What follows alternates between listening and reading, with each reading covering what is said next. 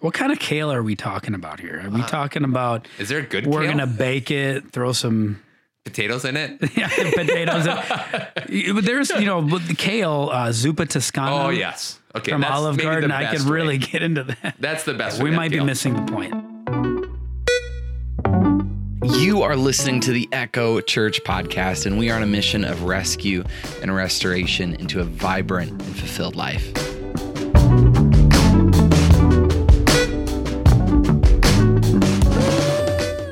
Hey everyone, this is one of our deep dive episodes. So, we take a look at a past sermon from a Sunday morning and try to go a little bit deeper.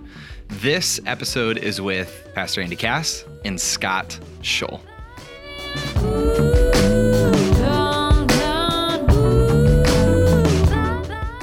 Pop quiz. What are the four areas that we should be generous in? Hmm. Uh, Well, I can say personally, I was challenged by the words message a lot. Be more generous with our words. I was challenged by the wealth message and, and what that means for us. Um, time. I don't know. I'm just going to make up stuff. What else? So there's four W's. Okay. Four W's. So we feel like James is expressing to us that we should be generous with our words, our wealth. Got another W there? I don't. Our work Work. Okay. and our I got nothing. praise hands, our worship. Oh, nice. Now, have we done work or worship? we yet? have not. Okay, so I don't have to feel so guilty. I'm like, I sit through two services a week. I know, but every week I bring those things up. So you should feel slightly, slightly horrible. You should do like a dance when you do them, and then I'll totally remember. Like if there's a little jig involved, I'm in. So yeah, we we have talked about words, and we've talked about wealth. And this last week, when we were speaking about wealth, uh, our first service went over considerably. That's an understatement. Now there is a lot of moving elements to that. We know that we went longer than we we wanted to. Uh, at the same time, uh, even going over, I had cut so much material out uh, that we just didn't get to, and I feel like we should talk about a few things. I think that's great. I think to maybe bring a little deeper understanding of uh, what it, what it means to be generous with our wealth. Well, and I think the thing you started to really press on was wealth isn't the other guy down the street. Wealth isn't the guy who has the bigger house or the nicer car. You quoted quite a few things that kind of remind us all that, that we need to be be responsible and, and deliberate with what we have. We're going beyond just money. Correct. wealth, money, monetary wealth is yes one area. At the same time, there's other areas of wealth. Well, you talked about it in the messages. Just a reminder that you could be wealthy in time. You and I have talked about wealth of vision before. We've talked about these different ideas, and so uh, you're right. It, it goes beyond. It definitely goes beyond money and into a, a lot of other areas. When we talk about wealth, uh, the one thing that I want you to hear, and when we talk about generosity, is it comes down to our priorities. And whatever we put our mind to, uh, whatever we, we set our hearts upon, is where we'll go with the help of God. And I really do believe that. So when we talk about this concept of being generous, if it is with our words or with our wealth or with our worship or our work, it starts with a decision that I believe comes out of the center of our being, and that's our heart. So everything we talk about with wealth or words or the other W words, it all starts with the heart. And I and we do this every service, and I really like it. It's what we call the Echo uh, liturgy. At the end, we pray. As a prayer of surrender and saying, God, you know what? Have this heart, have our life, and we believe that everything will come out of an overflow of the position of our heart. So we consistently and constantly want to surrender that to Jesus. And that's the same way with our wealth. I say all that to say this is when we talk about wealth, we talk about finances, we talk about budgeting, we talk about money. Yes, we're talking about that, But that's not what God wants. That's right. God wants your heart. And it's doesn't matter how much money you give to an organization or how big of a do-gooder you are, uh, you're not going to be loved more by God. That's right. We know that. And I just want to articulate that. I want to mention that as we continue to talk about money because uh, I think it can be a really uh, tricky place where people start feeling as if they've got to earn the love of God. But I believe that the way we respond and how we manage our wealth, how we uh, are generous with our finances or our time or our talent is is supposed it's supposed to be a response from the acceptance of God.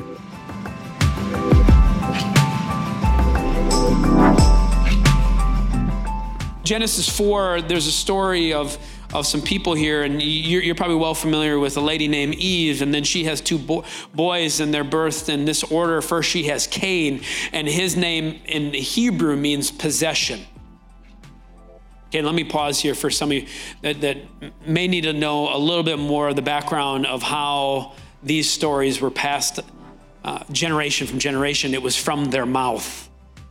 So, generation after generation after generation, before they actually ever wrote this down, it was something they passed word of mouth. So, everything that is in this story is something very specific, and it was put there for an exact reason. And I believe what you begin to see in this, this first one of these first stories of the Bible is that Eve's heart automatically moves into the place of wanting to possess something. And so, if we're going to possess anything, what we can possess is our kids.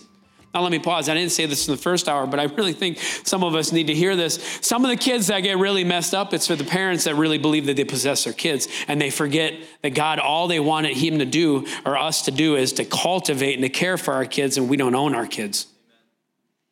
And the same thing here, here in the garden. And what we see here is, is, is, I believe, Eve's heart and the desire to want to possess something, to actually own it. And, and she says this, and I don't know if she's saying it, I don't know if she just said it, but she said this I have acquired a man from God. If you look at the Hebrew there, it also could be translated as I have possessed a man from the Lord. I have purchased a man from the Lord. I believe this is a glimpse into humanity. This is a natural progression of who we are. Now, later on, what happens is she has another son. His name is Abel, and his name means breath and vapor, probably out of just the, the reality of living a short life. Because what later happens is this is, is it says Cain or Abel is going to graze and he's going to feed and he's going to cultivate and care for the sheep, while Abel is going to work the soil from the sweat of his brow. He's going to do a lot, he's going to have to make a lot of effort to come up with his food and the stuff that he's trying to produce. And over a course time, it says this Cain brings his offering to God. But then it says Abel brings the firstborn sheep. And when he brings the firstborn sheep, he gives of the fat to the Lord, which is the best parts to the Lord. And it says God accepts Abel's offering and, and is pleased with it, and at the same time doesn't look necessarily favorably upon Cain's. And, and, and when, when that happened and when Cain experienced it, Cain became angry. And you know the story. Cain eventually kills Abel out in the field. And so, what I want to talk to you today at the beginning of time why is it that when humans bring an offering to God and where there's two different people, there's a Cain and there's an Abel, why one's disappointed and one is not? Why one offers something that God completely accepts, at the same time, one that God doesn't necessarily accept with as much as excitement. And so, this is what I want to tell you. I believe Cain, the reason why he was disappointed, why he was angry in life, why he ended up doing what he did, is because I think he had a perspective when it came to God himself and his wealth. So, first thing in my observations is this: is Cain could have thought that what he offered God is what he produced. How many of you know that if you work the ground, if you are a farmer, that all the farmer can do is really cultivate the ground, but they cannot produce the crops? They cannot themselves grow the crops. They can cultivate the surroundings, they cannot grow the crops. So, but I think he thought he offered God a thanks from what he possessed, what he grew, instead of believing that all he was doing was managing the product, managing the situation, the scenario around him. I believe that he came eh, really buying into this idea and being tricked by the world that everything that I have is actually because of me. I think from time to time we like to look in the mirror and think like, hey, you know what? How self-made am I? I think if you look in the mirror, most of us, if we're not careful, will begin to believe that we are self-made, that, that we are a 10 on the scale, when the reality is, I believe, is we're about a one. All of us. Everything we have is not because of us. Yes, we can work hard, but it's from the blessings of God. Number two, Cain uh, could have thought when he came and he was disappointed in the offering and God's response, because he could have thought that he worked harder than Abel. This is what I call the, the comparison and competitive culture and spirit that we can have as human. See, I believe he could have looked at the vegetation that he produced and he cultivated as a means in order for Abel to feed his sheep. You, you catching that? So Cain, he's helping create this vegetation so that Abel's sheep can eat. I think it'd be easy for him to look at the offering and go, hey, not only am I offering the, the produce to God, and by the way, I'm kind of doing it first, and, and then, you know, Abel, my brother's going to bring it. I also, like, that sheep wouldn't be around if I wasn't doing this vegetation thing. And I think in this culture, we have to be careful to not start, uh, not really buy into the lie that that we're doing it better than everybody else, that we're giving more and we're working harder for what we have. And then the third perspective that I think that Cain uh, honestly came when he's given to God is, is Cain could have thought that he deserved God's attention. He could have looked at his birth order and said, Hey, but God, I'm the firstborn and I worked harder.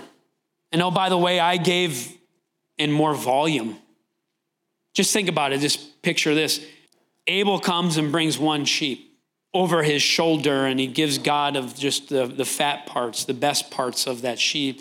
And then there's Cain, and I could see him just like dragging along a, a, cart full of that is just overloaded with his produce. I, I, think it's easy to begin to believe that that when it comes to the to our economy and our blessing and what we give back to God, that it's actually about quantity. But I believe in God's economy, it doesn't work like that. It's not necessarily a hand thing, it's a heart thing.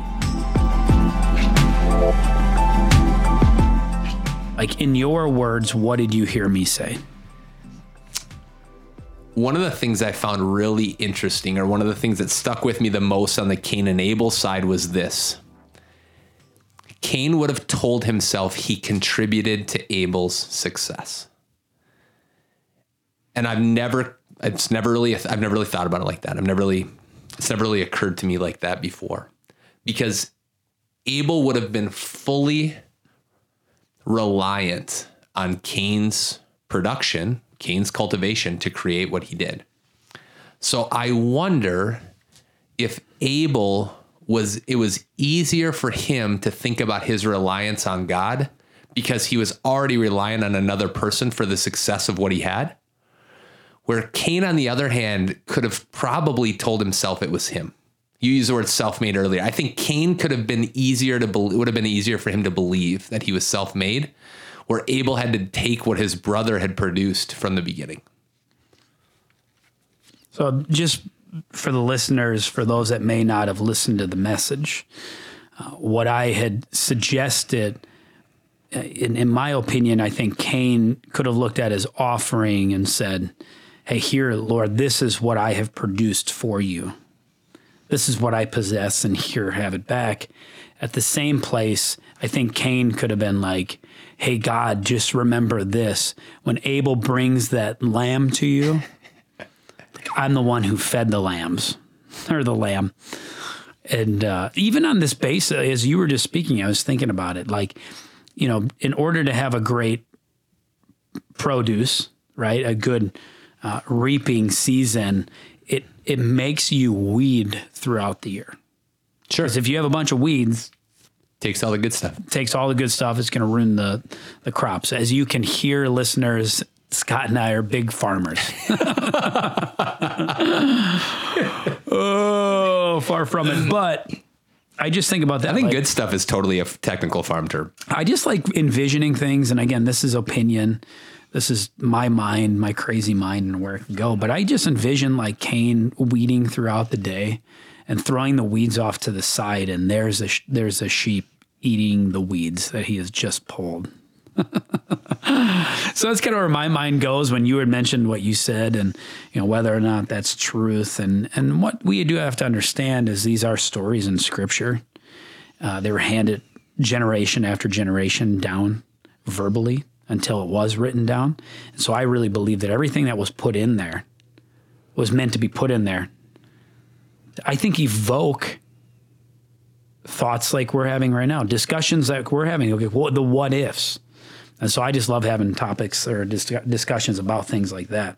And so I think it is quite possible that Cain carried a little bit of a pride when he walked into that offering, expecting that the Lord would. It's obvious the Lord's going to like mine better.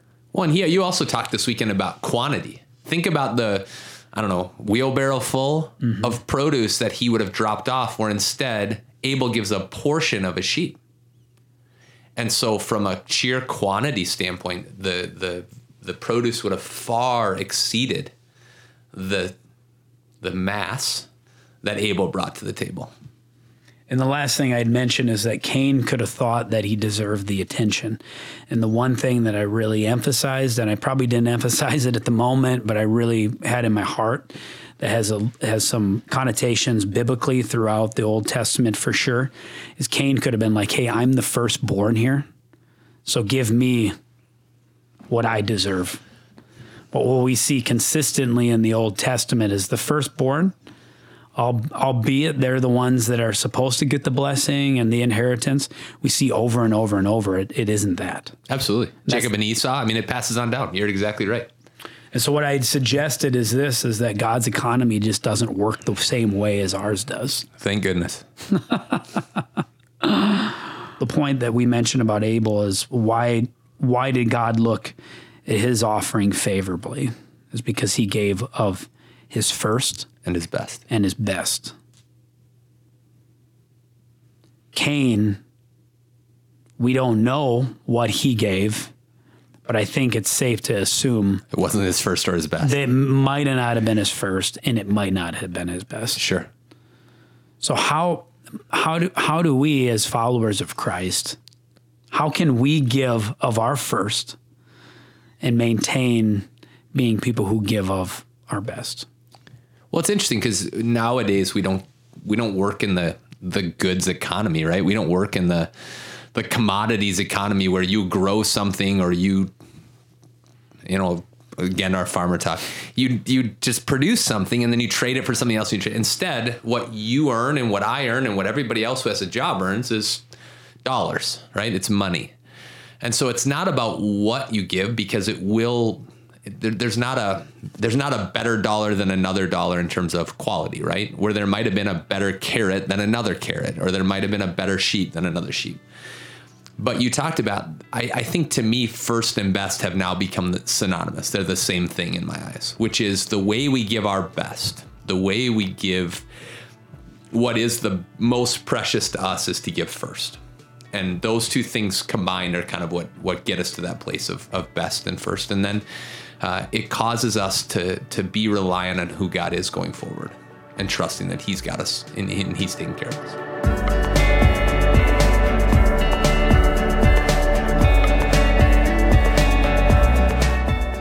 Growing up, what was your financial situation? Uh, so it was it was challenging. I'll say that. My mom, uh, single mom, and she worked very hard to make sure we had what we needed. And, you know, we didn't uh, we didn't lose power or anything like that. But there was certainly financial challenges growing up. So for me, most of my upbringing uh, was my dad worked at the paper mill, Okay. and he had a, a pretty good job for that. I I really don't know what he got paid. Sure.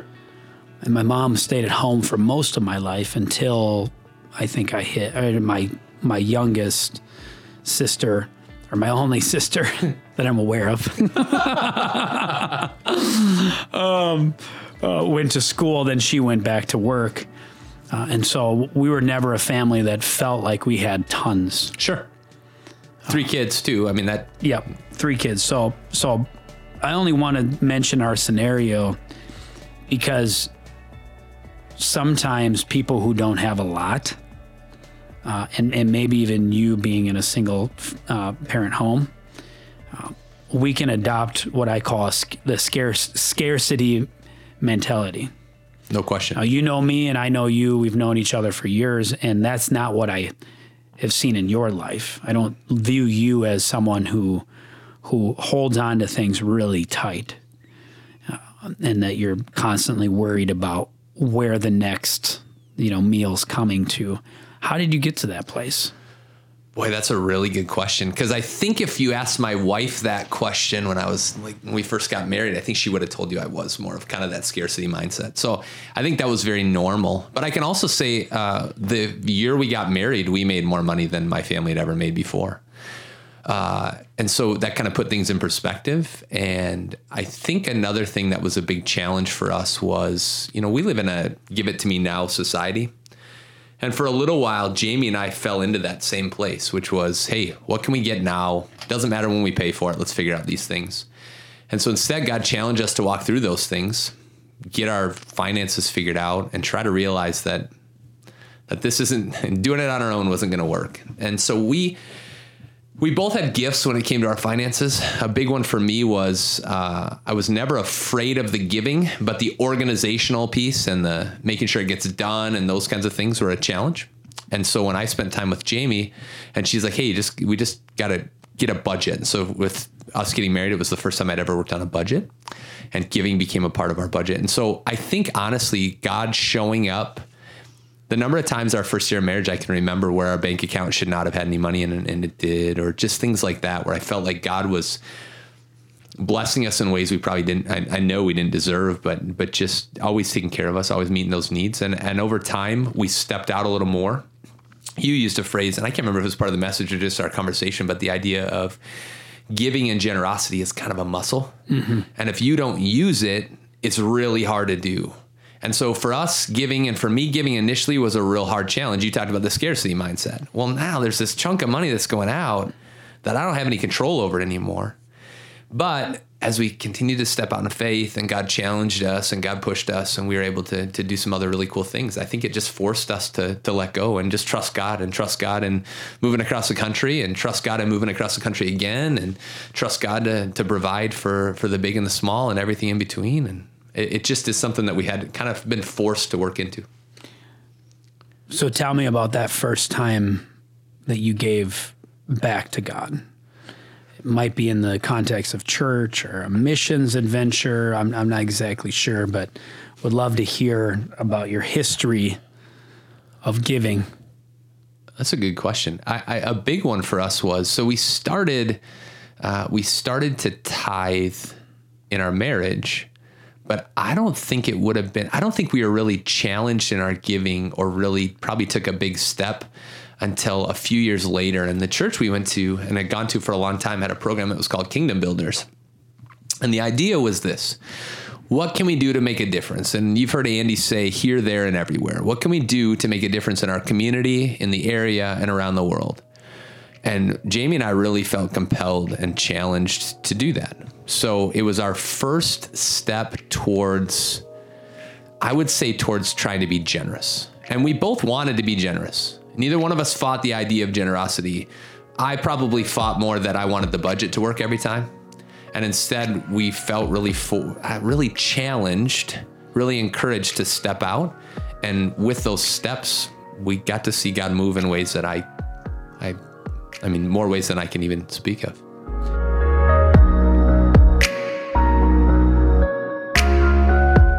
I was listening to a podcast the other day, and this guy, uh, John Mark Comer, is a pastor, and he mentioned like, "Hey, have you ever heard of the standard of living increase? Have you ever in Have you ever considered this a standard of giving increase? Mm, that's good. At what point in your life do you look at what you have or what's been given to you and what God has asked you to steward and say, you know what, this is enough. And anything beyond this point, I'm just going to give it.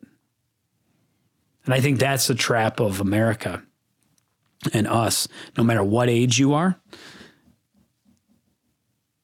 There's no vision to give more. Sure. It's the vision of giving what's expected. Now, if you're a biblical scholar, if you're a theologian, if you actually start calculating what God is actually asking the Israelites to give, it's actually around 23%. but for some reason, we think 10% is the bare minimum. And I'm not, no, I'm not. Or the maximum. We think or of it the, as the, the maximum. Think Yep. of the maximum. Yes. I, I'm not, and I'm not saying, and I'm, nor am I suggesting that that we're less than if we're not doing that. Sure. But what's clear in the New Testament and with Jesus Christ is He says this: "Be generous." Absolutely. Do you think so? You talked about the muscle memory of your giving. Would you have described yourself as generous during those times where you're writing a check? It's routine. Would you have considered that that that that check you wrote generous? And so when you said that earlier, I was thinking about that. That for me, there are times where I give, and it's not generous. And there are times where we get, and I say I, it's we, or there's times where we give and it's very generous and, and, and just trying to kind of keep those things in perspective. Because if I'm, man, I, I love the idea and the power of reminding yourself that it doesn't come from you. And so for me, the tithe does that. If I give 10%, it's reminding me that, hey, I didn't create any of this. It's all God's. It's actually a big political conversation right now. Elizabeth Warren, she's she's arguing right now to really, really raise taxes. But her whole point is, listen, Jeff Bezos, you didn't do it all on your own. Hmm. You had the help and support of these programs and this government and all these different things. And so that's kind of her argument. Well, if we remove the government from it, instead say, hey, you know, Scott and Jamie, the reason that you guys are able to afford blank is because God was faithful. God, or I don't even like the faithful. God gave you something. It all came from God. God is generous. God is generous. That's exactly right. And the amazing thing is, uh, when we talk about being in other parts of the world, you use this this weekend. Uh, when we spend time in, in some of the poorest places in the world, and my wife and I've gotten to do that multiple times, and you see the smiles and you see the heart and you see the generosity in people, it reminds you that it's not it's not about the car you drive or the house you live in. It's the heart you have. It's the person you're pursuing. It's it's who you are are striving to be in Christ that really matters. Mm-hmm. And that's the only way you can really start to understand what it means to be generous. Mm-hmm. So we're saying a lot. We've said a lot. It's a pretty heavy podcast, man. I'm gonna tell some jokes in here or something. Well, where do we go from? I mean, where do we go from here? Uh, for those that are listening, where should you go? And I, I would, I think where I'm currently just kind of thinking about is like, maybe we should just give a little more, give a little more uh, than what we did last week. And so, like what we'd mentioned at the end of the message was this: is that that that there's a first step, and that first step, I believe, in becoming a giver is just to give today. Give to the give to the church, give to Echo Church, and see what we can do with that generosity. Now, at the same time, for those that have are kind of like me, who have taken that first step, that next step, I think is really, really important. Now, let me just mention this. Christy and I just went to a missions conference, mm-hmm. And I had placed in my heart a certain amount of money that that Echo should give to Project Forty Two, Sure. and uh, and so I'd written it down as you know, just kind of a pledge of saying, "Hey, this is what we hope to give in the next year." And then the guy who was leading Project Forty Two came up and said, "Hey, if every single one of us give this amount of money." we'll get to this point. And I did some quick calculation and I looked at Christy next to me and I realized that the exact amount of money that I wrote down for a pledge mm-hmm. was the exact amount times two of what he had mentioned. That's awesome. That's good. And then the last thing, and, and I'm stealing all this from a, a pastor up in the cities, Rob Ketterling, but he said, Hey, what's that big step that God wants you to take? I love it. What's that vision of generosity that you'll never get to unless God completely steps in and helps you get there? Like that's the type of faith and that's the type of generosity that I want to live within. But one of the things in today's culture that will automatically stop someone from giving more, whatever that is 1%, 10%, 23%, committing to a standard of giving increase type Sure. of thing, Sure. Sure. Is the simple reality of this culture is we've already spent it. Uh, We don't have it, so therefore we can't give it. Sure. all that to say, I think if we want to be generous, sometimes we got to do a pre workout before actually getting to the point of generosity. That's good.